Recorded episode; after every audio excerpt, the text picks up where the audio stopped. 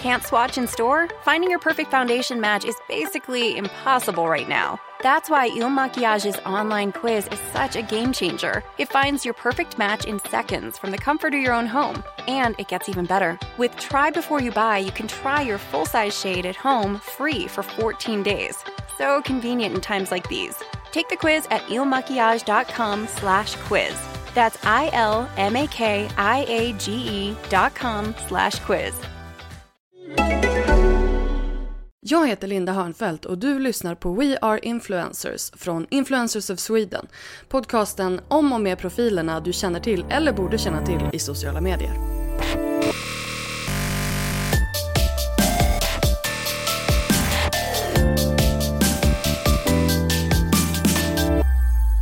Hej och varmt välkommen till en helt ny säsong av We Are Influencers. Eh, en podcast från Influencers of Sweden där jag, Linda Hörnfeldt, är grundare. Jag har också skrivit boken Yrke Influencer och eh, nu kommer jag att ta er med på en helt ny säsong där vi faktiskt kommer att fokusera på mikroinfluencers. Det här är väldigt spännande och någonting som ligger varmt kring mitt hjärta. Vi kommer alltså att sätta strålkastaren på mikroinfluencers. Det här är profiler som med en tydlig nisch och ett relaterbart liv har byggt en karriär i sociala medier utan att ha de här enorma följarskarorna. Men vad är då kriterierna för att anses vara en mikroinfluencer? Ja, eh, de tolkningarna är många, men jag brukar personligen säga att eh, man ligger mellan att ha från ett par tusen följare på Instagram då, eller eh, besökare i månaden på bloggen. Och upp till det att man faktiskt kan tjäna sin heltidslön på bloggen. Eh, för det är ju det det handlar om. Man är ju mikro. Makroinfluencers är sådana som, kom, som kan tjäna sin heltidslön på bloggen. Eh, det här kan ju betyda att man kanske har ett jobb på sidan av eller att man har ett eget företag men man kanske inte tjänar hela sin inkomst på på just sina sociala medier utan man kanske, mm, ja, man kanske har en konsultbusiness på sidan av till exempel. Men man har ju ofta en tydlig nisch och en nära relation till sina följare. Det är ju trots allt det allting handlar om. Närheten till sin publik.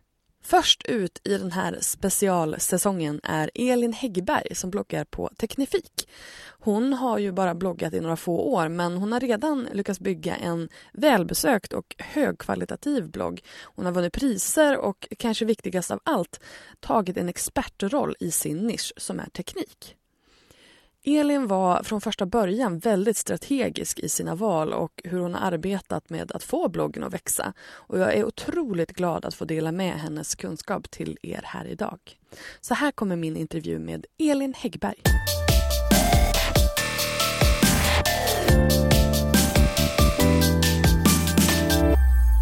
Hej och välkommen Elin Häggberg!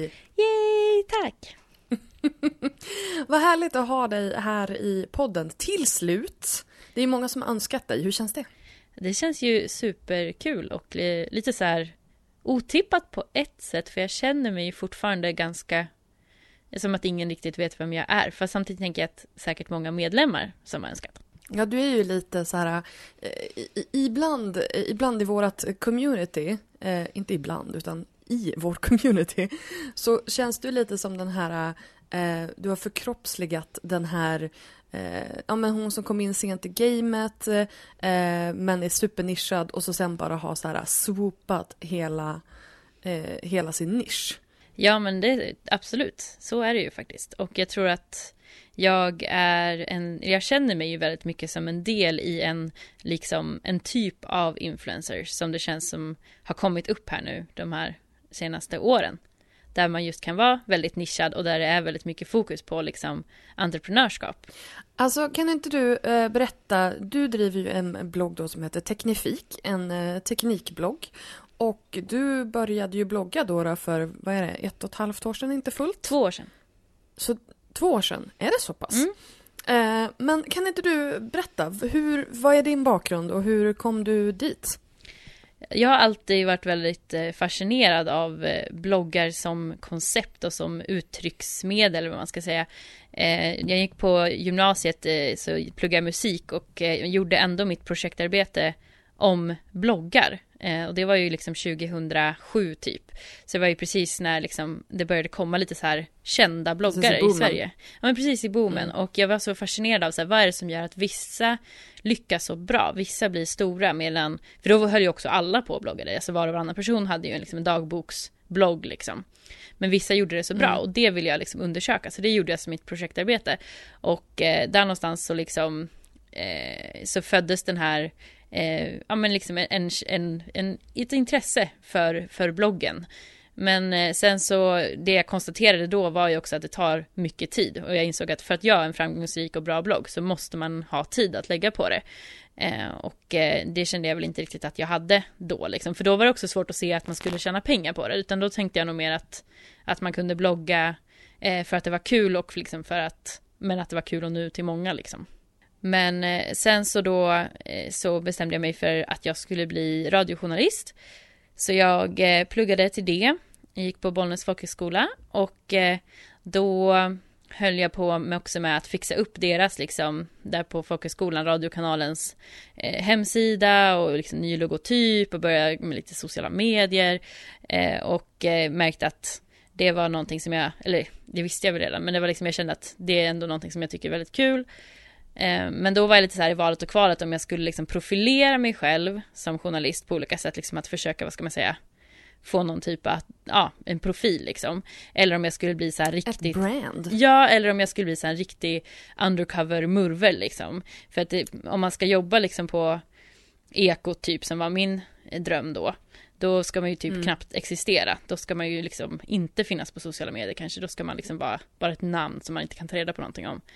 Men eh, då kände jag att, ja, för då började jag mycket med så Twitter och så kände jag bara nej, jag kör nog mer på det här, profilera mig lite grann. Eh, och eh, så jobbade jag ett år ungefär på Sveriges Radio efter utbildningen och sen blev jag utlasad, som man blir från Sveriges Radio. Eh, ja, nej men det är väldigt vanligt att man, man får ett vikariat och sen får man inte det förlängt när man kommer upp i LAS-gränsen. Och eh, då tänkte jag att jag behövde göra något annat eh, för att jag kände att ja, men det kommer nog bli svårt det här med, med radio. Så då pluggade jag media och kommunikation, digital mediedesign och det var liksom då under den utbildningen som jag kom fram till att vänta nu här, jag kanske ska bli bloggare. Mm. Och hur liksom, hur, hur gick du från att, för jag menar ändå så här, eh, en, en sån typ av utbildning, den leder ju kanske ofta till en, en anställning kanske på en, på en byrå eller inhouse eller Eh, och sådär. Men du tänkte då att okej, okay, men jag ska go at it alone. Ja. Hur, hur, hur kom du, alltså det måste ju ha varit liksom en process. Så här, jag ska bli bloggare. Hur kommer man liksom, hur kommer man fram till det? Jag tror att jag nog ändå tänkte att jag skulle eh, få något jobb också, liksom. Men eh, jag fick den här idén att eh, när jag liksom, det kom från att jag läste mycket, alltså när jag såg i kommentarsfälten på andras bloggar, liksom på Sandra Beijer och Blondinbella och så här, så var det många som skrev så här, teknikfrågor i kommentarsfälten. Och så tänkte jag så här, men varför mm. frågar de, varför frågar de dem om så här teknikgrejer? Det är ju inte det som de skriver om liksom. Och jag såg, och jag, och jag mm. menar alla, de flesta stora bloggare, liksom, ja men Elsa Billgren och alla de här har ju gjort någon liten tutorial någon gång så här hur de redigerar sina bilder och sådär för de får väldigt mycket frågor om det. Eh, men då Precis. tänkte jag att så här, ja men okej, men var vänder man sig egentligen med sådana här frågor? Och sen började jag tänka ännu mer så här, vart vänder sig, vad vänder man sig, alltså kvinnor kanske generellt sig med teknikfrågor eller för att få inspiration. Och så tänkte, för jag själv har alltid varit väldigt teknikintresserad liksom och alltid fått väldigt mycket teknikfrågor från andra eh, om hur man gör olika saker och liksom tagit reda på själv och jag tänkte men jag läser ju inte ens själv några teknikbloggar, jag läser inga tekniktidningar. Eh, och varför gör jag inte det? Nej men de är de är ofta skrivna av män och det är väldigt mycket fokus på produkter, det är inte så personligt överhuvudtaget, liksom det är bara så här, här är de fem nya kamerorna och så här jämför de sig mot varandra. Men inte typ, det här är kameran du ska ha om du ska fota det här, eller så här kan du använda den här mm. liksom. Och jag drivs mycket av just det här att teknik är någonting man använder för kreativitet och skapa saker, att det är kul och liksom gör livet enklare och, och att man kan liksom ja, men använda tekniken för att, att skapa grejer och, och liksom eh, leva ut sin kreativitet. Och den typen av eh, sidor och bloggar och tidningar, det fanns ju liksom inte. Och då tänkte, och då liksom föddes den här tanken om att så här, men det kanske är jag som ska starta en sån blogg. Och då tänkte jag på den idén väldigt, väldigt länge, typ ett år innan jag startade. För att jag kände att jag, det här kommer ta tid, men alltså kräva mycket tid att lägga ner på att skriva och göra innehåll och allting. Men då formades ändå en, idé liksom som var så här, ja men samma som man, när man får en företagsidé liksom, som jag kan tänka mig att folk kan få, mm. så här, jag ska starta den här restaurangen, mm. jag ska starta det här klädföretaget. Så kände jag med den här bloggidén, att jag var så här, det här är en företagsidé. Alltså, jag tycker, jag, jag blir så, jag blir väldigt fascinerad att du, att du liksom hade en väldigt lång startsträcka innan och att du var väldigt liksom förberedd. Men, men också hur den här nischen kom till dig. Um, att du just tittar på att det faktiskt fanns ett behov också. Och inte bara så här, det här är kul. Men kändes det som en naturlig grej att det skulle vara just teknik eller var det liksom behovet som, som avgjorde? Jag tror att det på något vis föll, alltså sammanföll liksom att jag, kom, jag såg att det här behovet fanns men anledningen till att jag såg att det fanns var ju för att jag själv är väldigt intresserad och jag kände liksom att eh, det här är bloggen jag själv skulle vilja läsa och när jag liksom började tänka på det så här, ja men vad vad, vad brinner jag för? Brinner jag för det här tillräckligt mycket liksom? Och då kände jag att ja, men, det här är verkligen ett ämne som jag känner att jag liksom kommer kunna eh, skriva om forever typ. För att teknik är ett sånt otroligt, det är ett väldigt brett ämne samtidigt som det är någonting som berör alla i vår vardag och det handlar om framtiden och det handlar om samhället, det handlar om liksom eh, innovativa idéer, alltså det finns så, så, så mycket och när jag liksom började spåna på den här idén och liksom på inläggsidéer och kategorier och vad jag skulle ha med så liksom kände jag ju bara hur hjärnan bara totalt spinna igång på massa, massa olika idéer och allt jag ville göra liksom. Eh, så då känner man, det är då man känner att man har träffat rätt när det gäller nisch liksom att ah. man verkligen går igång på det liksom. Men det var lite, alltså hade du frågat mig för tre år sedan eller kanske fyra år sedan, om jag skulle bli teknikjournalist så hade jag nog bara varit så här, va? Nej, det kommer jag inte bli liksom. För då, ja, det var liksom när jag, när jag insåg att just bloggen var vägen att gå eh, för att skapa det här innehållet så då kändes det så rätt, men jag skulle ju aldrig ha liksom sökt mig till att jobba på en tekniktidning liksom. Men du, du kallar dig ändå teknikjournalist. Eh, det tycker jag är lite intressant för att det här är ju någonting som vi också dis diskuterar just det här, vad är skillnaderna och, och likheterna mellan en bloggare och en journalist? Vad, vad skulle du säga mm, är, är de skillnaderna och, och likheterna? Eh, jag tror att likheterna handlar ju om att eh, alltså berätta någonting, berätta någonting så folk förstår, eh, att eh, ja, ta reda på saker. Men jag tror att det som gör att jag känner att jag ändå är en journalist, det är ju att jag gör research, eh, jag följer fortfarande liksom eh, de journalistiska riktlinjerna eller vad man ska säga. Sen så håller inte jag på med liksom granskande journalistik. Estetiken. Ja, mm. men precis. Men jag, men jag liksom är väldigt noga med att, att eh, det jag skriver på bloggen ska vara väl underbyggt och liksom hitta källor och sen så är det ju såklart att man är fri, man är friare som bloggare. Jag kan ju liksom Eh, jag kan ju mycket mer skriva, som journalist så kan jag ju aldrig skriva om mina egna tankar liksom på det sättet. Då är det i sådana fall kanske en krönika, men liksom inte i en artikel. Där ska ju journalisten vara helt objektiv och neutral i tanken.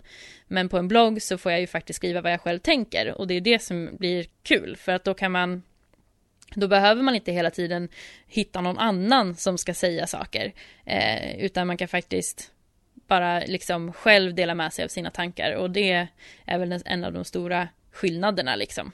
Men att det här i att paketera saker och, och hitta bra vinklar och bra rubriker och sånt, det är ju det som journalister gör. Det där tycker jag är intressant, alltså att du säger att du behöver man inte hitta någon annan som tycker saker. Jag har aldrig tänkt på det på det sättet, men det är ju precis det journalister gör. Det är därför de tar in, alltså det är därför man intervjuar, det är därför man eh, liksom behöver kommentarer från folk för att få en vinkel på det. Um, men att man som bloggare då kan göra det själv. Men alltså din journalistiska bakgrund, skulle du säga att det är någonting som har varit Alltså hur användbart har det varit för dig som, som bloggare? Är det någonting som kan vara ett, ett bra verktyg för bloggare generellt att, att ha en journalistisk bakgrund? Ja, absolut. Jag tror att eh, en stor grej är ju att den här, äh, just att man fokuserar väldigt mycket på så här, vad är grejen? Vad är grejen? Vad kommer, vad är folk intresserade av? Liksom fingret i luften. Att jag kan liksom plocka upp ett ämne och liksom bli så här supernyfiken och bara gud det här måste jag ta reda på mer. Att inte bara liksom gräva inåt i sig själv utan att faktiskt titta runt omkring sig. Eh, det är en viktig sak som man lär sig när man eh, jobbar som journalist. Eh, och sen för mig har det varit väldigt mycket också med research, alltså att, att jobba som journalist har ju gjort mig väldigt eh, både liksom bra på research men också att man liksom att det, det ligger naturligt för mig att hela tiden underbygga saker med research. Eh, och det tror jag att, att många bloggare gör naturligt, men jag tror att det är en sån sak som jag tror att många bloggare också skulle kunna bli bättre på. Att faktiskt fördjupa sitt innehåll och fördjupa det man gör eh, genom att faktiskt bygga på med kunskap från fler källor och eh, ta reda på mer liksom. Berätta om namnet. Hur blev det liksom teknifik? Jag har ju hört väldigt många säga teknikfik. Alltså det är ju typ det som liksom alla säger. säger det där. Varje gång jag träffar någon så är det så här, åh ja det är du som gör den här bloggen, teknikfik. Och så känner man sig så taskig när man ska säga, rätta folk det första man gör. Bara, ja, teknifik, exakt. Eh, det, det är för jag går omkring och gör det också. Jag bara, magnifik, teknifik. Exakt. Ja, förlåt, nu snodde jag ja, Ja, men det är helt sant. Det, det var så jag tänkte när jag eh, kom på det namnet. Jag höll på och spånade. Jag borde leta upp det. Jag, jag, någonstans så finns det ju liksom någon anteckning som jag har gjort. Jag har suttit och spånat på namn. Eh, men eh, då tänkte jag liksom att det skulle vara någonting med teknik obviously. Men att det skulle liksom i alla fall eh, säga någonting om tech eller teknik, någonting så här. Och så vill jag gärna att det skulle kännas lite positivt samtidigt som det skulle vara väldigt unikt, enkelt att skriva, att jag skulle kunna få alla konton och domänen och No pressure liksom. Nej men verkligen. Det är ganska mycket som ska liksom stämma. Men jag var, så jag höll på med till exempel så här Tex-Mex så här grejer liksom, alltså, med som tech till Tex-Mex. Eh, ja men så här, ja, massa så här konstigt, jag försökte hitta någonting som lät liksom så där lite flashigt och kul. Eh, och sen så kom jag på då Teknifik som var liksom teknik och magnifik som jag tänkte det i mitt huvud. Så smakade lite på det och så testade jag det på lite andra och så de flesta sa att de tyckte att det lät okej. Så då körde jag på det och det kändes ju bra. Det har blivit en hit tycker jag. Ja men jag, jag håller med. Sen är det så här att din blogg är ju, den är ju väldigt mycket som ett online-magasin. Med tanke på att det är väldigt så här, det är inte, det är inte väldigt eh, personligt, det har ju personliga inslag men, men det är inte speciellt personligt utan det är liksom väldigt fokuserat på ämne och så här åtta tips och tio sätt och det, det är liksom väldigt eh, artikligt. Mm. eh, men du är också väldigt bjussig på dig själv i bild. Hur har du tänkt där liksom kring just det här hur du själv liksom syns i bloggen och just det här hur du har tänkt så här teknifik versus Elin Häggberg så att, um, så att din person också liksom brandas i det här? Ja, nej men jag har tog ett väldigt medvetet beslut liksom kring det att jag skulle vara mycket på bild eh, och det är inte någonting som nödvändigtvis ligger supernaturligt för mig att liksom att ta massa bilder på mig själv på det sättet. Ja, med tanke på radiobakgrunden. Exakt, exakt. Jag trivs med att höras. Nej men, eh, så att det var, har varit liksom ett, en övningsmoment verkligen. Att liksom ta bilder på mig själv. Jag kan liksom få lov att påminna mig själv så här. Elin, nu har du inte fotat dig själv på ett tag. Nu är det dags. Framför kameran, upp med dig, sådär. Eh, men, eh, men det var för att det som, som jag har tänkt med, med Teknifik så är det ju så att jag tänker att man kan vara personlig på olika sätt. Eh, och jag är inte personlig på det sättet att jag skriver om min vardag och mitt liv. Alltså jag kan, som du säger, ha med ett personligt inslag där jag kan dela med mig lite av vad jag har gjort på dagen och liksom hur mitt liv ser ut. Men generellt så vet ju inte mina läsare jättemycket om vad jag gör om dagarna. De vet inte så mycket om min familj. De vet inte så mycket om mitt privatliv. Alltså jag har ett väldigt, ett, ett liv utanför bloggen. Men det som sättet jag är personlig på, det är att jag eh, i hur jag skriver, att, att jag väver in eh, personliga saker, så här tänker jag och så här tycker jag, i, i sådana här åtta stegs guider liksom att så här gör jag. Och eh, liksom i språket så här, eh, ja, jag talar liksom med min egen röst. Och jag är på bild och jag är väldigt öppen med liksom vad jag heter. Jag har alltid liksom skrivit ut Elin Häggberg heter jag. Info om mig själv, här bor jag. Vill man hitta mitt telefonnummer så är det jättelätt. Vill man hitta min adress, absolut. Eh, alltså, att vara tillgänglig. Eh, och det är ju också ett sätt att vara personlig liksom. Eh, så att jag, eh, jag har nog resonerat så liksom att eh, jag behöver inte dela med mig av min vardag och mitt, mitt, liv, mitt liv för att vara personlig utan jag kan bygga den relationen på andra sätt. Liksom. Jag tror att det är just det som det är väldigt många som tänker. Att när de tänker att de ska vara personliga då är det så här, ja men då måste jag visa upp vad jag ätit för någonting idag och vad jag har på mig och eh, hur mitt hem ser ut och hur mina barn ser ut. Eh, men du har ju gjort det på ett helt annat sätt och jag som läser, jag får ju inte känslan, alltså jag får ju en känsla av att jag känner dig. Även fast du utelämnar den typen av privata detaljer. Så att det funkar ju uppenbarligen att göra det på ett sånt här sätt också. Och jag är ju en sån här person som, som vurmar väldigt mycket för att man ska synas i bild. Därför att den enkla grejen gör att man knyter en kontakt och man, man, man formar en relation um, utan att liksom ha de här äh, personliga detaljerna. Uh, så att, uh, ja, det var bara en, min Ja, nej men, ja, ja, nej men exakt. Och det är ju precis eh, det som, det finns ju också många fördelar eh, om man ska vara så här rent väldigt så här pragmatisk. Det finns det många fördelar med att ha den här approachen. Eh, dels så behöver jag inte stressa upp mig över att fånga saker i min vardag till bloggen. Jag behöver inte tänka att det här är ett blogginlägg. Vänta nu, nu har jag, jag måste fota maten innan jag äter den eller jag måste ha det städat hemma för att ta en fin bild. Eh, utan eh, alla de där sakerna försvinner liksom för att det spelar inte så stor roll. Och jag kan liksom ha jag har ju typ kontorstider. Jag går liksom hem från mitt kontor för jag hyr ett kontor. Och när jag, när jag går hem därifrån liksom vid fem så ja, då kan jag sluta liksom för att då jag behöver inte tänka på hur min vardag ska liksom eh, komma in på bloggen på det sättet liksom. Och eh, det spelar inte heller så stor roll om jag är sjuk en vecka Ehm, eller om jag inte lägger upp någonting på några dagar liksom för att jag tänker typ som på Elsa Billgren så här, om hon från, avviker från sitt publiceringsschema så börjar folk skriva så här, vad har hänt, hur mår du, har det hänt någonting så här.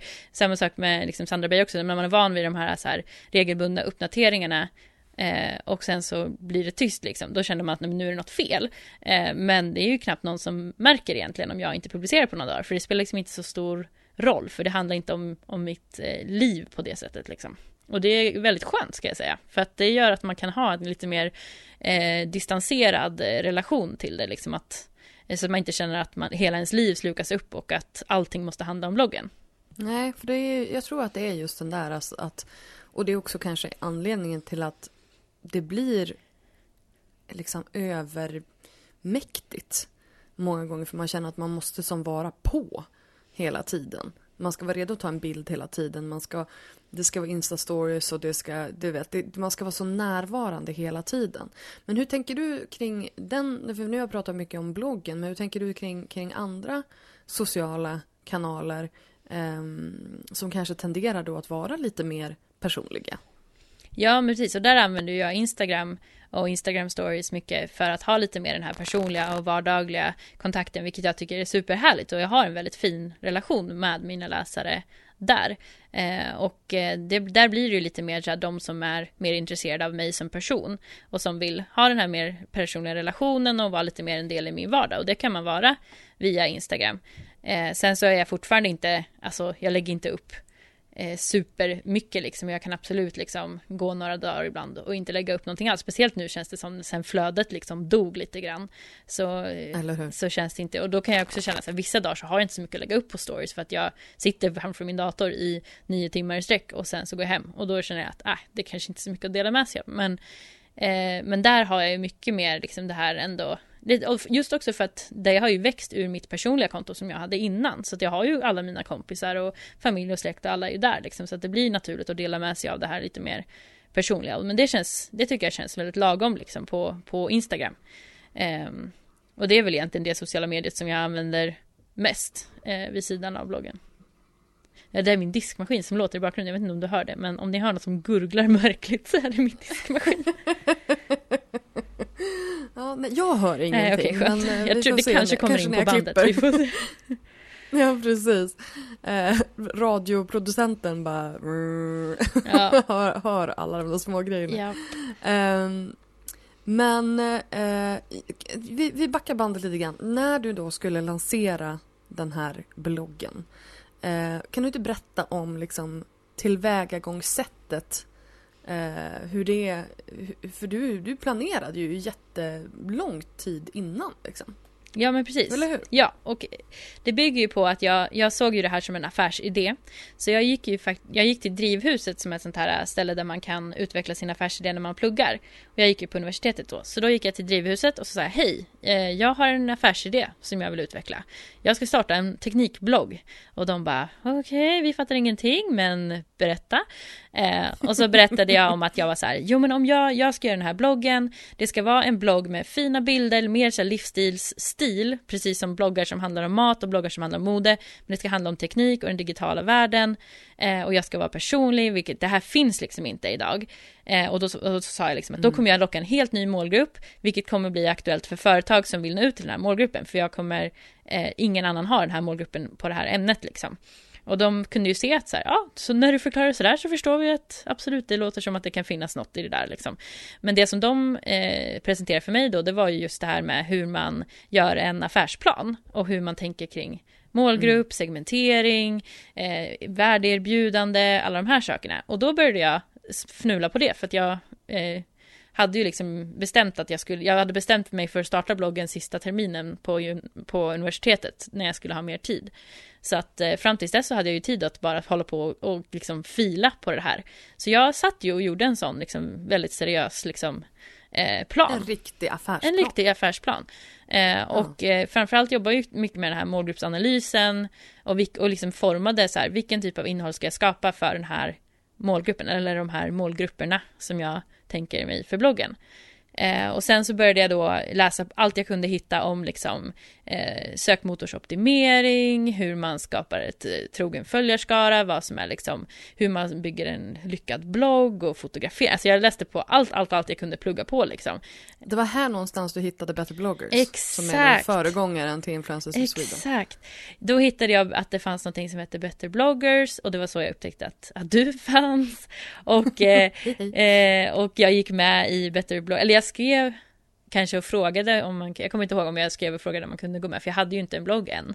Eh, men jag var liksom så här, jag skrev upp det som så här, eh, en så här to-do, liksom, gå med i Better mm. bloggers. Och jag pratade med dig till och med på Jo men jag tror att du gjorde ju det i samma veva. Jag tror också jag gick typ. Du, men jag tror att du startade, jag tror att du gick med typ någon månad, två månader innan du drog igång. Det låter rimligt.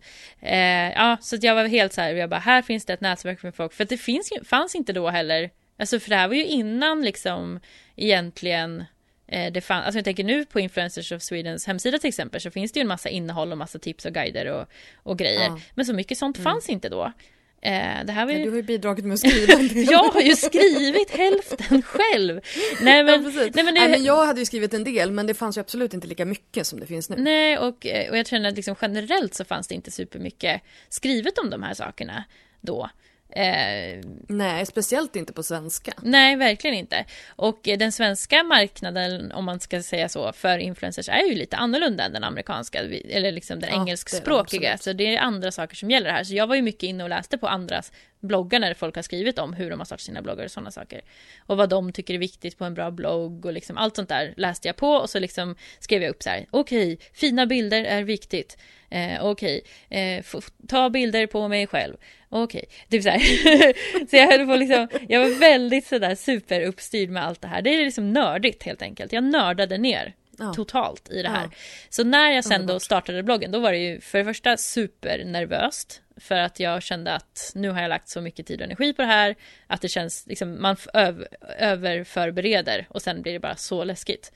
Eh, men jag kastade mm. mig ut och jag drog igång och jag skrev ut på Facebook liksom att så här, hej världen, Eh, här kommer jag, nu har jag startat en blogg och eh, den kommer handla om teknik för jag tycker att teknik och jämställdhet är viktigt. Fler tjejer måste typ eh, upptäcka sitt intresse för teknik. Eh, vi måste, det måste finnas någonstans att vända sig, bla bla bla. Ja, någon sorts liksom brandtal typ. Och jag fick så mm. positiv respons. Alltså jättemånga som skrev mm. så här, åh det här är så bra, det här behövs verkligen, jag har längtat efter det här. Och då kände jag ju bara, mm. okej, okay, det här är rätt. Eh, let's do this liksom. Och då hade jag förberett två inlägg som jag hade publicerat liksom på sidan när jag liksom mm. lanserade den. Det var eh, så synkar du dina kontakter på telefonen. så att de inte försvinner. Fortfarande en storsäljare. Fortfarande en storsäljare. Alltså seriöst har det varit topp 10 i de här två åren. Topp 10 varje månad. Mest lästa inlägg. Och det andra var ja. Så lyssnar du på podcast. Också ett topp 10 mest lyssnare eh, varje månad.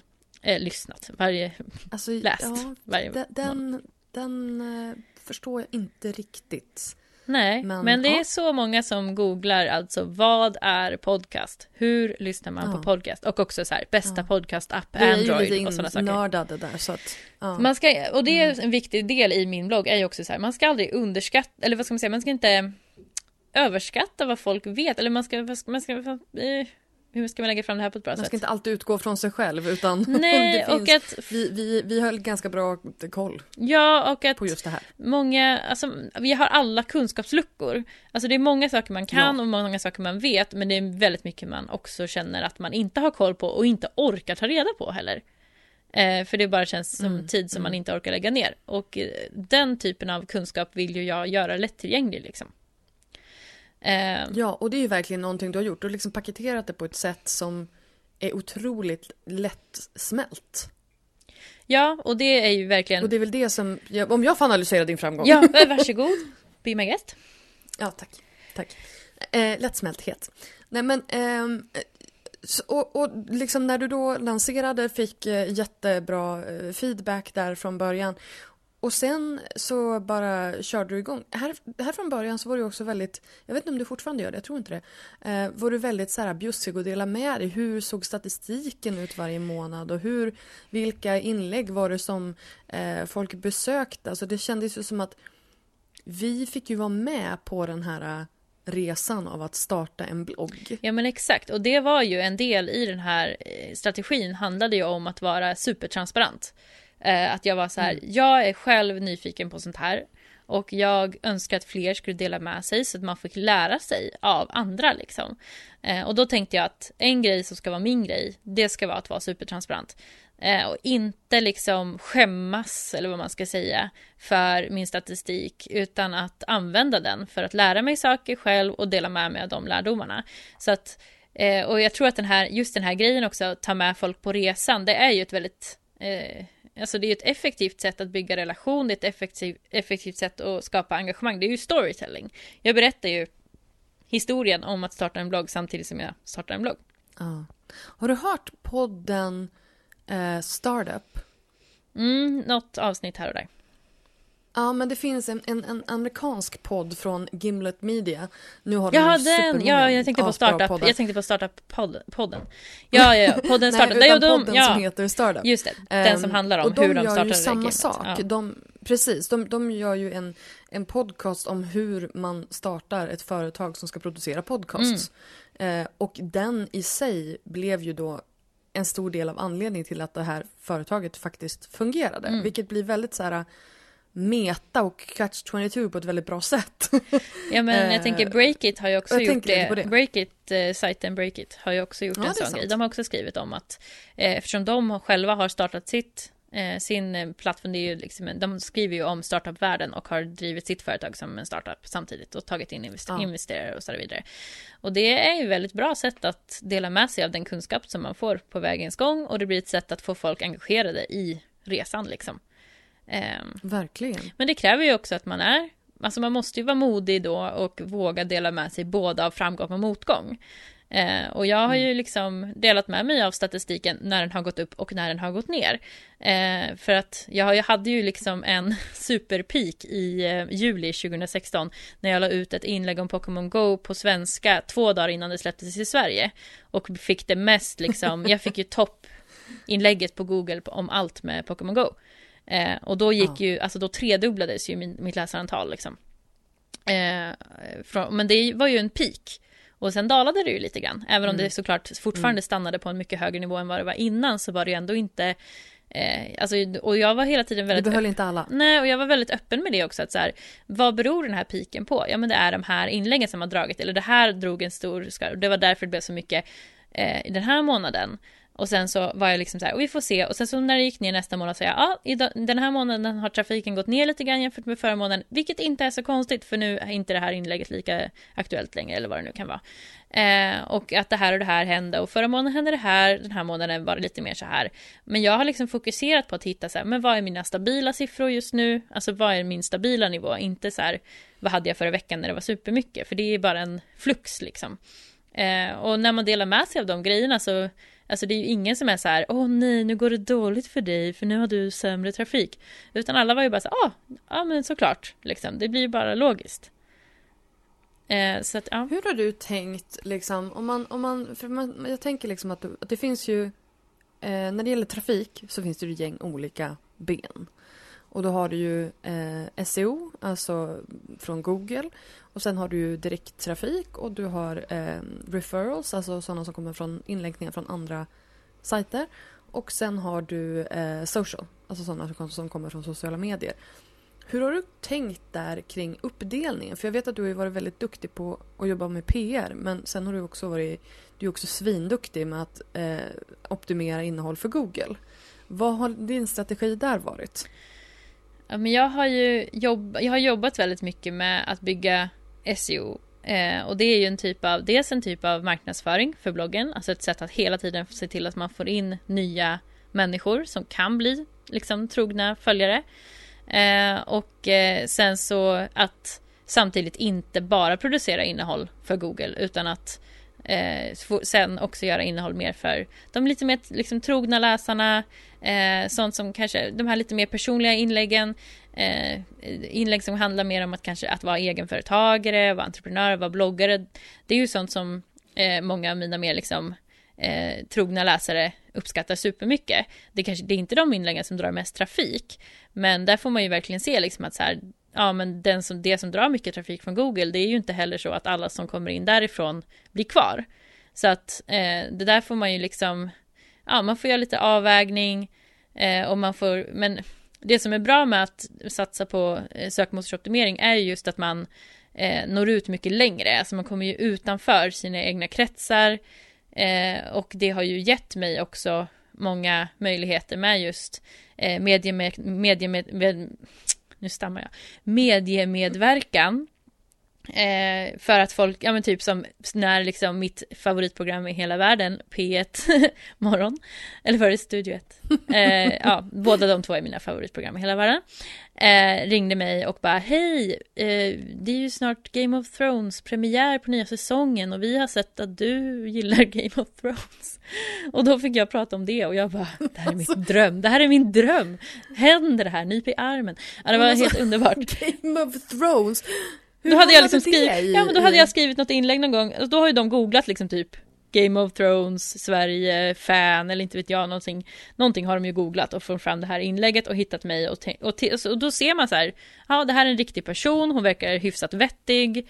Eh, här kan vi hitta hennes telefonnummer, okej vi ringer henne. Och så det är ju liksom, om man ska vara lite strategisk som bloggare och man vill nå ut i de traditionella medierna, vilket är ett bra sätt att bygga kredibilitet för sitt personliga varumärke, så är det ju eh, alltså sökmotorsoptimering ett sjukt effektivt sätt. Jag jobbade ju stenhårt också från dag ett på att jag skulle ha eh, alltså genomsnittsposition ett på när man googlar teknikblogg. Vilket jag har. Ge genomsnitt? ja, men att, eh, för att man måste ju titta på den genomsnittliga positionen, det är det viktigaste.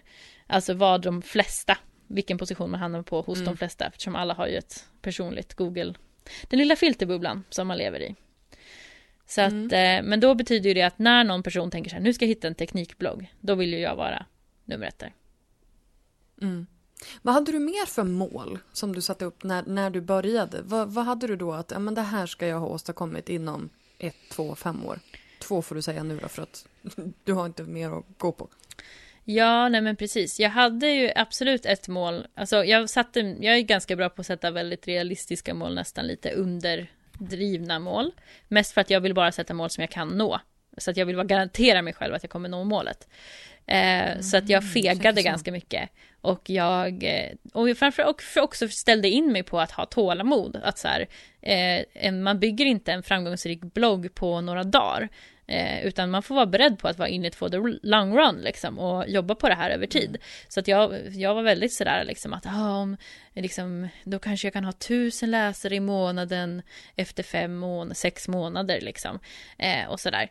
Eh, och, eh, men jag har ju haft som ett långsiktigt mål har ju varit att ha 10 000 läsare i veckan för det är någon sån där gräns som man hela tiden hör när folk är så här när, när kan man börja tjäna pengar på en blogg? När är man en, när kan man räknas som en liksom, lite större bloggare? Ja men det är 10 000 läsare mm. i veckan. Eh, så det har ju varit liksom ett lite mer långsiktigt mål som jag varit så här, men dit vill jag ändå nå. Men sen har jag, jag började göra samarbeten mycket tidigare än så. Så att det är där inte men så. Men när nådde du det då? Ja det var här ganska nyss i nog ja, oktober, typ. Oktober, mm. november. I nu här, Så, 2017. Och hur, och hur länge hade du då, hur länge hade du bloggat då? Eh, ja men nästan två år. Men då är det en ganska bra fingervisning. Just det här att ja, men det tar. Det tar. Och då har du jobbat väldigt strategiskt, väldigt fokuserat och väldigt nischat visserligen. Jag menar 10 000 i veckan för en, en så pass nischad blogg som din, det tycker jag personligen är väldigt bra. Eh, så att, eh, men, men just det här att det faktiskt tar tid, för det är nog väldigt många som tror att det ska gå mycket fortare. Ja, och jag tror absolut att det kan gå mycket fortare för vissa. Eh, om man till exempel kanske är kompis med en jättekänd bloggare eller mm. man mm. eh, har gjort någon, man har blivit liksom uppmärksammad i något annat sammanhang, man är med i något tv-program eller du vet, man har det här, någon, mm. någon draghjälp liksom. Men jag började ju verkligen från zero, noll, ingenting. Jag var ingen, ingen speciell person överhuvudtaget. Jag var inte känd för att jag kände, ja men jag var verkligen en nobody. Eh, och, känd från radio? Ja men inte, alltså när man jobbat på liksom lokalradio P4 som reporter, man är inte känd överhuvudtaget. Eh, man är inte Kakan liksom? Nej, verkligen inte. Eh, in, ingen på P3 vet vem man är när man jobbar på P4 kan jag säga. Eh, mm. Man är ju liksom Hufflepuff av alla radiostationerna. eh, så att, eh, nej men så att det var liksom, eh, det, det, då får man tänka långsiktigt och man får tänka strategiskt och man får ha tålamod. Och man får vara jäkligt ödmjuk, bjussig, generös. Och bara tänka, vad kan jag ge? Vad kan jag ge? Vad kan jag ge? Så har jag tänkt hela tiden. Vad kan jag ge eh, andra? Och sen så när jag har förtjänat att få någonting, då kommer jag få det. Så tänker jag. Och så har det blivit också. Och ja, alltså verkligen. Och jag tror att det just den där inställningen är väldigt bra. Just det här, vad kan jag ge? Både när det gäller eh, vad kan jag ge för värde till läsarna, men också vad kan jag ge när det kommer till företag och, och samarbeten. Eh, som du sa innan, du, du lyckades ju börja göra samarbeten och börja liksom, ja, men få, få uppmärksamhet från företag eh, innan du hade nått de här magiska 10 000. Eh, kan du inte berätta om det? När, när kom du igång med att tjäna pengar på, på bloggen? Ja, det var, jag fick min första förfrågan där på sommaren. Eh, jag tror det var, om det var i maj, kanske april, maj. Eh, och då var det väl så här, det här ett ganska klassiskt egentligen så här SEO förfrågning, liksom någon som ville ha en länk bara. Medan, men mm. jag då i mitt i esse eh, av att vara så här, det här är min affärsidé liksom. Så jag förhandlade i alla fall om det där till att jag skulle göra en guide och jag skulle få rimligt betalt. Så jag tror jag tog två fem eller något i betalt. Så det är ändå över våran minimigräns i influencer Du kommer över våran rekommenderade gräns ja, precis absolut. på första, det är väldigt bra. Eh, och det, men det var väldigt viktigt för mig någonstans att sätta ett värde direkt på det jag gör liksom. Eh, sen kan jag ju överprestera det ju totalt liksom för de pengarna. Jag skulle ju aldrig sätta mig och göra ett sånt samarbete idag för de pengarna för att det tog lång tid liksom och så. Men jag kände att ja, men det, var, det var ändå första grejen, det var pengar och jag var väldigt sugen på att komma igång liksom med det, med samarbeten. Eh, så att eh, ja, så det var, då gjorde jag mitt första. Sen så liksom, jag gör inte, vad ska man säga, mitt företag byggs ju inte av eh, reklamsamarbeten. Det ska jag ju vara helt ärlig med att säga. Eh, och jag är väldigt, väldigt kinkig med vilka samarbeten jag gör och jag har tackat nej till väldigt mycket pengar. Just för att jag är mycket mer mån om mitt varumärke än vad jag eh, känner att jag måste ha de där pengarna. Eh, utan jag väntar hellre på ett samarbete som känns rätt och som känns bra och som jag känner att jag kan skapa det här värdet, liksom win-win-win situationen. Där läsarna får något, jag mm. får något, företaget får något. För jag vill inte heller samarbeta med ett företag där jag känner att så här, ni vill ha någonting som jag inte kan ge. Alltså, ni vill synas på min plattform, men jag vet att mina läsare kommer inte vara intresserade av er produkt, för den, ja men liksom, den kanske är för komplicerad, det är på en annan nivå. Eh, det kommer inte, ni kommer inte känna er nöjda med det här samarbetet för att det kommer inte ge några positiva resultat för er.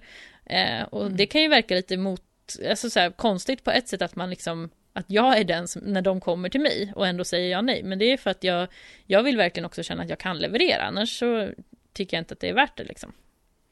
Och att det kommer att kännas bra alltså hos, hos publiken också. Ja, verkligen. Att de kommer att tycka att det känns bra, alltså både gentemot dig, att du får, får bra feedback på själva samarbetet, men också att det såklart funkar för, för kunden.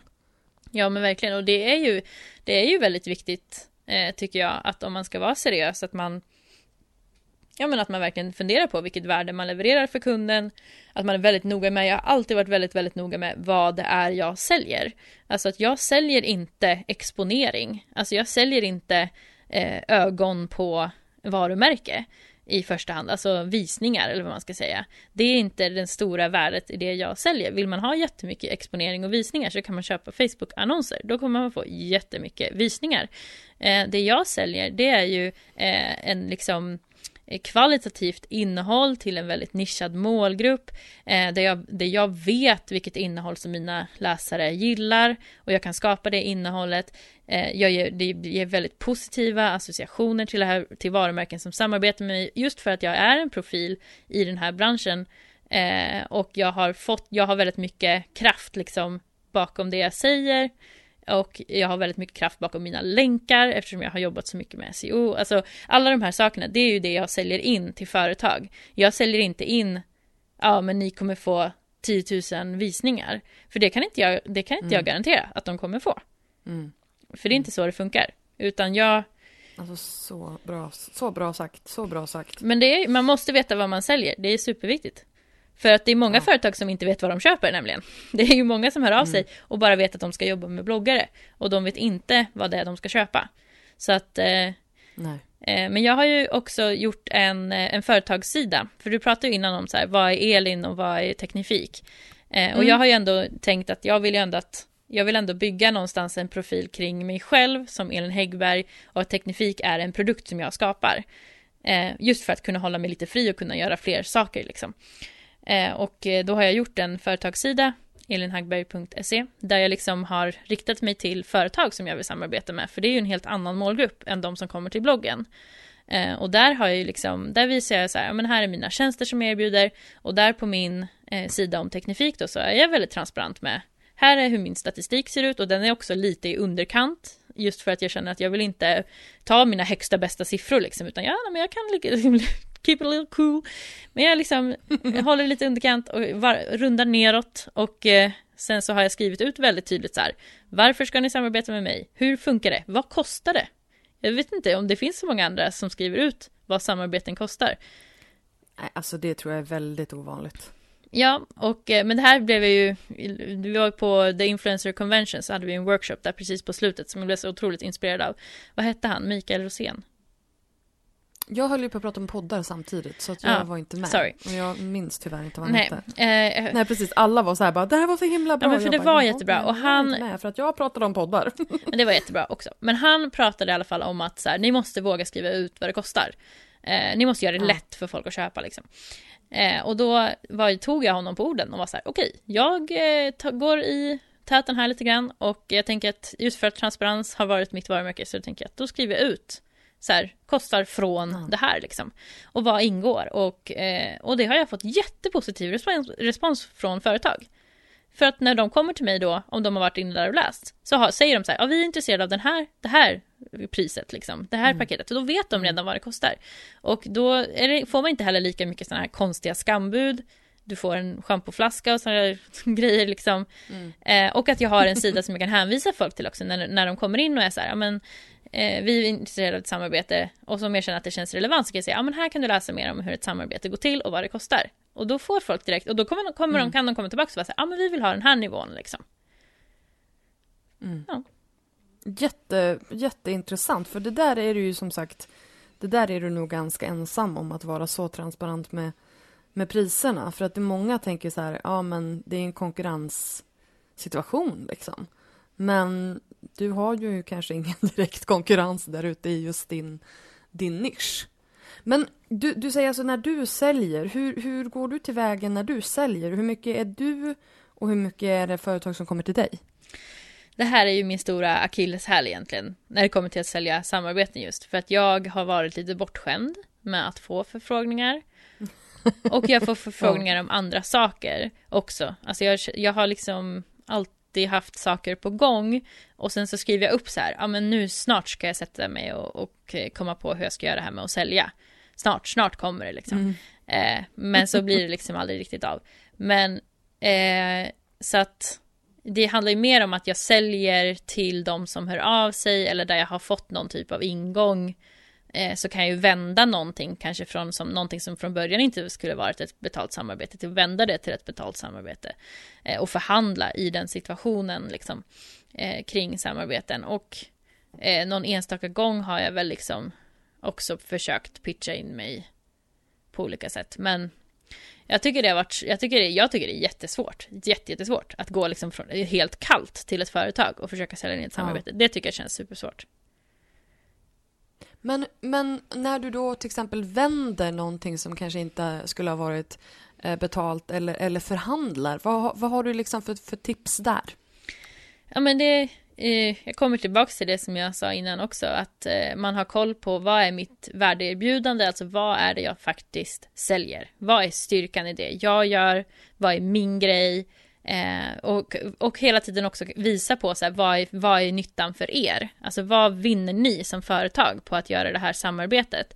Jag lyfter ofta andra, till exempel om jag jag, och jag liksom, vad ska man säga, pitchar vinklar väldigt mycket och där kommer väl journalisten in också lite grann det här att så här, att jag kan, jag kan vara attraktiv i vilken typ av innehåll som jag erbjuder och visa på hur jag kan faktiskt eh, ta nästan vilket företag som helst och eh, hitta en, en bra vinkel på det. Och det är något som många brukar säga, blir väldigt sådär ja, men impad av och det visar ju på liksom en professionalitet. Jag kan ju inte bara säga så här, jag skapar kvalitativt, kvalitativt innehåll, utan jag säger, jag ser framför mig ett inlägg med den här rubriken, den här inriktningen, eh, med de här styrkorna, här, här är två andra inlägg som jag har skrivit som har den typen av, eh, den typen av eh, form, eh, som går jättebra, som, in, som har varit jätteuppskattade, eh, där de kan gå in och kolla själva och liksom och visa och berätta varför är det här bra för målgruppen, varför är det här bra för er.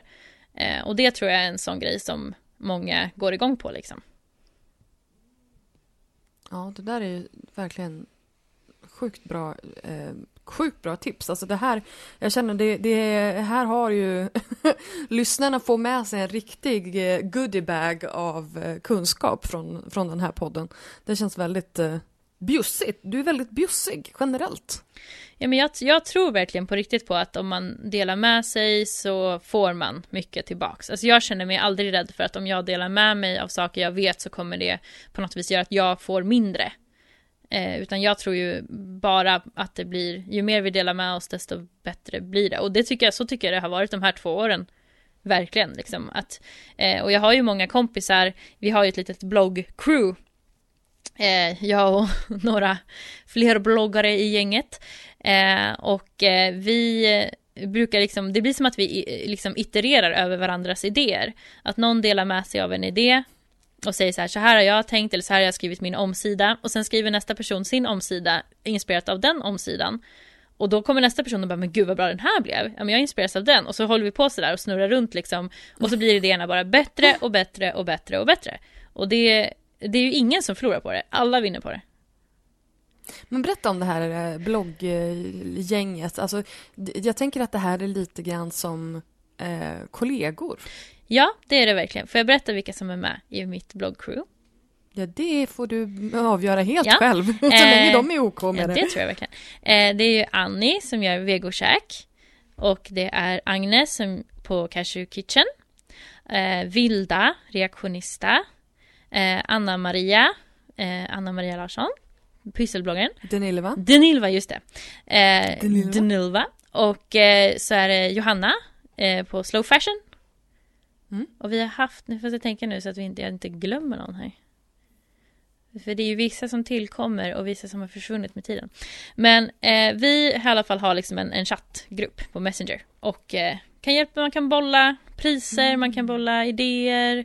Eh, vi har haft... Som en minivariant av Influencers of Sweden. Ja, men man kan behöva ha liksom en lite tajtare grupp Alla ibland, de där liksom. är för övrigt med i Influencers Ja, men of såklart. Sweden. Det är så vi... Är det så ni ja, har hittat ja, varandra? självklart. Det är så vi har hittat varandra. Ah, Eh, verkligen. vad roligt. Ja, ja, ja. Absolut. 100 procent. Och, eh, ja, men, och det är liksom...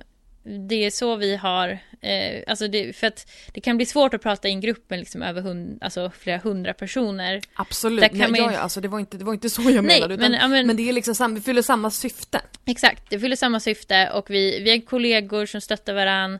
Eh, vi träffas, vi har haft så här workations ihop där vi liksom hjälps åt och, och jo- jobbar på olika idéer och bollar med varandra och liksom man kan få saker gjort som man kanske inte fått gjort annars.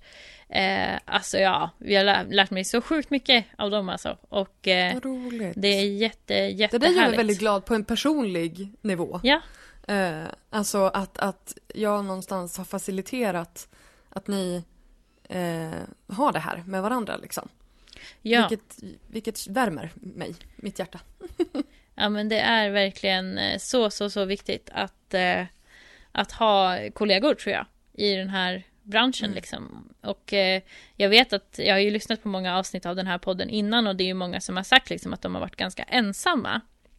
Och inte haft någon att prata med och inte haft någon att bolla med och dela med sig av den situationen man är i. Och det tycker jag låter väldigt jobbigt. Och jag är jätteglad Ja men eller hur? att jag Ja. har fått ha de här eh, personerna att eh, stötta mig mot liksom, under den här perioden. Och vi har ju alla, eh, vi har liksom olika typer av bloggar, det är olika inriktningar, det är olika eh, stil och ämnen. Eh, men Mm. vi har alla mötts i liksom det, just det här eh, drivkraften liksom och attityden och inställningen. Och, eh, och det är väldigt, väldigt inspirerande och kul att få ha sådana vänner omkring sig. Det faktum att du är väldigt så här, eh, bjussig och bidrar väldigt mycket till community, det blev ju väldigt tydligt när du blev utsedd till årets medlem 2016 i, i, Influencers of Sweden. Eh, eh, och det här var ju också eh, den första av flera priser. Sen vann du ju också årets varumärke vid Stora Influencerpriset eh, nu i höstas 2017. Ja, gud. Hur tänker du kring det? Liksom att, är det, är det en, en jag bara, det, jag- det känns ju väldigt så här att jag sitter bara, det är våra priser. Liksom ska jag, men alltså, eh, jag vill ändå så här, det är ju inte, det är inte jag som har, eh, liksom, det var ju en jury som valde ut här. Ja, Eh, känns det liksom som ett kvitto? ja verkligen. Alltså, Ledande fråga. Ja, det var så här väldigt, väldigt... Journalister Nej, i mig säger här nu, Linda, det där var en ledande fråga. Eh, men, eh, nej men jag, ja, det var verkligen ett kvitto på att jag har, eh, ja men jag har nått ut med det jag gör på något sätt. Alltså det märks att jag har jobbat hårt. Och det var ju, det, alltså för att det är ju många som så här tror att, vad ska man säga, det största kvittot på framgång är att vara med i Breaking News med Filip och Fredrik eller är att vara med i P3 Morgonpasset. Och det är absolut jättefina och jättestora grejer att få göra och det får jättemycket likes på, på Instagram. Men för mig Mm. så är det nästan ännu större kvitto på framgång när underbara Klara lyfter upp min blogg i sin blogg och skriver här är en, en som jag tycker verkligen liksom gör det bra. Eh, eller Mm. när eh, Trendenser eh, länkar till mig och jag får 3000 av hennes bloggläsare som klickar på den länken. Alltså det betyder ju mycket, mycket mer för mig eh, egentligen. För att det är där jag får, det är folk som fattar, det är folk som fattar vad jag har slitit Precis. för att nå dit jag Ja. har nått. Eh, och att det är inte bara för att, att vara med i liksom tv och sådana grejer, det, ser, det är yta, det ser jättebra ut utåt. Eh, men men det, är so, det är social proof på något vis. det är social proof på något sätt och det är liksom en stämpel att det är så här, du är någon för att någon som är något har sagt att du Ja. är någon. Men det är ju inte mina någon, alltså det är ju inte, eh, mitt mål är ju inte att Your peers. Nej precis, och mitt mål är ju inte att bli Filip och Fredrik. Mitt mål är ju att bli underbara Klara. Fast Mm. teknikens underbara Klara. Eh, Teknikens underbara Klara. eh, och, eh, och det är ju liksom, och därför blir det ju mycket större att få den typen av erkännande. Eller att, ja men som stora influencerpriset då, att liksom alla mina stora idoler sitter i det här rummet. Och, eh, och jag eh, Mm. får det här priset. Det var ju liksom hur stort som helst verkligen.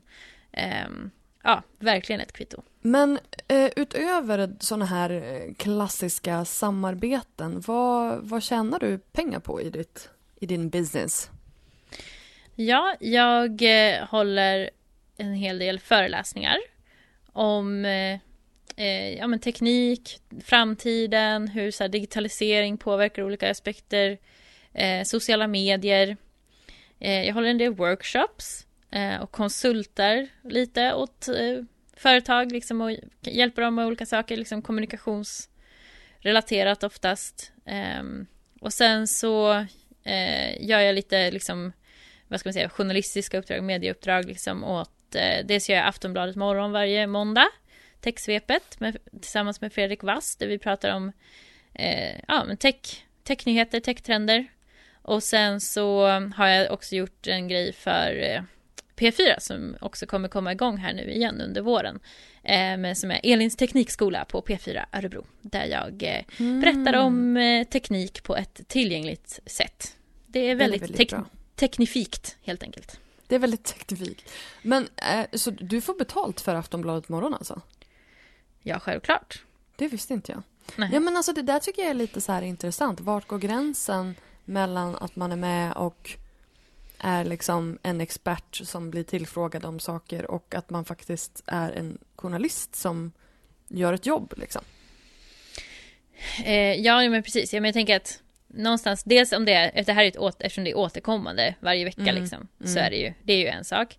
Och sen så eh, är ju vi, vi tar ju fram ämnen. Alltså vi researchar ju och kommer med idéer på ämnen. Sen skriver ju de manus och bestämmer liksom frågor och vilka som ska vara med och sådär. Mm. Men, men vi kommer ju alltid med idéer och jag liksom tar ju hem prylar för att kunna ha med och sådana grejer. Så att det jag har tänkt på det, bara du är alltid väldigt förberedd. Exakt, ja, men, och, och, och, det är ju liksom sådär också att det handlar ju om paketering. Att vara expert på någonting handlar ju om att om paketering. Jag kan mm. ju omöjligt vara, alltså visst jag kan väldigt mycket grejer men jag kan ju inte vara expert på allt. Jag kan ju omöjligt sitta och veta, om jag inte är förberedd, veta vad no alla grejer kostar och hur de står sig mot konkurrent konkurrenterna och eh, ditten och datten. Alltså man måste ju förbereda sig också för att vara expert. Jag har bara tänkt att du är väldigt, väldigt smart. Men det är jag också. Helt rätt svar. Ingen falsk blygsamhet här inte. Sånt, går man, sånt blir man inte rik på. Nej. Nej.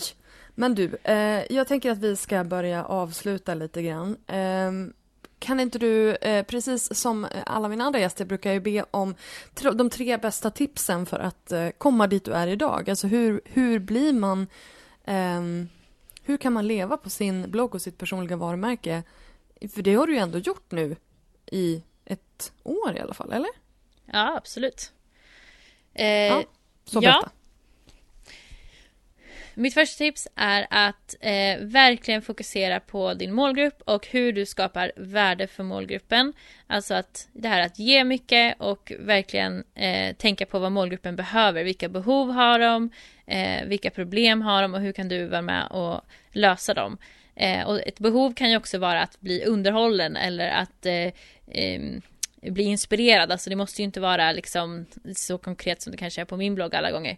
Men att man ändå verkligen tänker på det. Liksom, vad, vad kan jag ge till målgruppen och vilka är det jag skriver för? För ju bättre man blir på att veta det, desto bättre kommer bloggen bli. Eh, mm. Tips nummer två är, eh, är såklart att sökmotorsoptimera. För det är verkligen ett sjukt bra sätt att nå ut med sin blogg och att växa snabbt och att få stabilt med eh, in, alltså nya läsare in hela tiden så man inte måste hela tiden kämpa om uppmärksamheten eller kämpa om att folk ska klicka in via Facebook utan att det bara kommer in hela tiden kontinuerligt. Jätte, jätteskönt. Och eh, tips nummer tre är att aldrig sluta lära sig, aldrig sluta utvecklas, utan man måste vara på tårna i den här branschen. Man måste hela tiden hålla sig uppdaterad, vad det är som pågår, vad som funkar, vad funkar inte. Alltså, för saker förändras och saker förändras snabbt. Och eh, man måste också vara villig att liksom kunna byta mellan plattformar, eh, starta upp någonting nytt. Man får inte bli för fast i det man gör utan att man måste kunna hitta så här, vad är min grej utöver kanalerna? Vad är min grej utöver mina plattformar som jag har idag? Eh, och kan man hitta den liksom essensen i det man gör och det man ger till sina följare så kommer man kunna hålla över tid. Grymt. Jättebra tips verkligen. Eh, tack snälla Elin för att du var med i podden. Tack för att jag fick vara med. Du har precis hört ett avsnitt av We Are Influencers, en podcast från Influencers of Sweden. Glöm inte att gå in på iTunes och lämna ett omdöme eller ett betyg på podden om du tyckte om den. Det hjälper fler att hitta till podden. Så tack för det!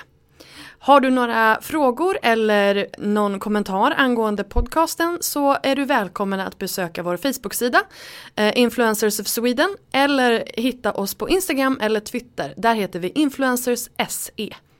Jag heter Linda Hörnfeldt. Tack så mycket för att du har lyssnat. Vi hörs nästa gång. Hej då!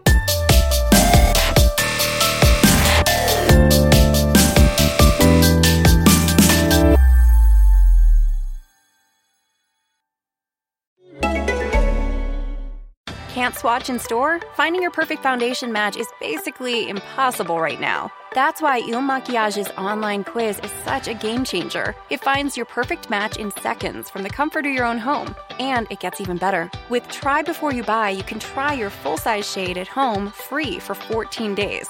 So convenient in times like these. Take the quiz at ilmakiage.com slash quiz. That's I L M A K I A G E dot com slash quiz.